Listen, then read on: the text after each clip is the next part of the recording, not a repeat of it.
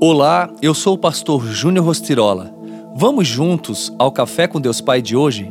Como está sendo esta estação? Pregue a palavra, esteja preparado a tempo e fora de tempo. Repreenda, corrija, exorte com toda paciência e doutrina. 2 Timóteo 4:2. Em geral, uma estação pode ser compreendida como uma época específica do ano como inverno, primavera, verão e outono.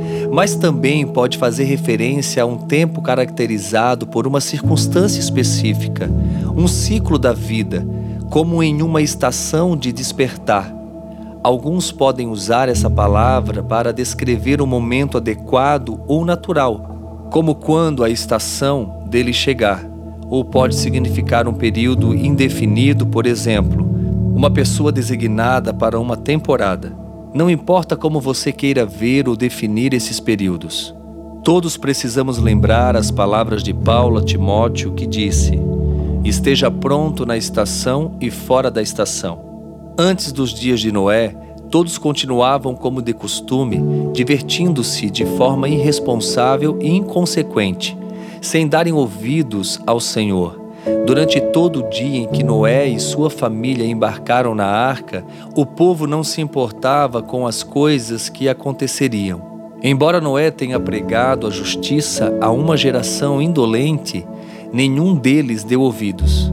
Por isso não escaparam do dilúvio, exceto oito pessoas.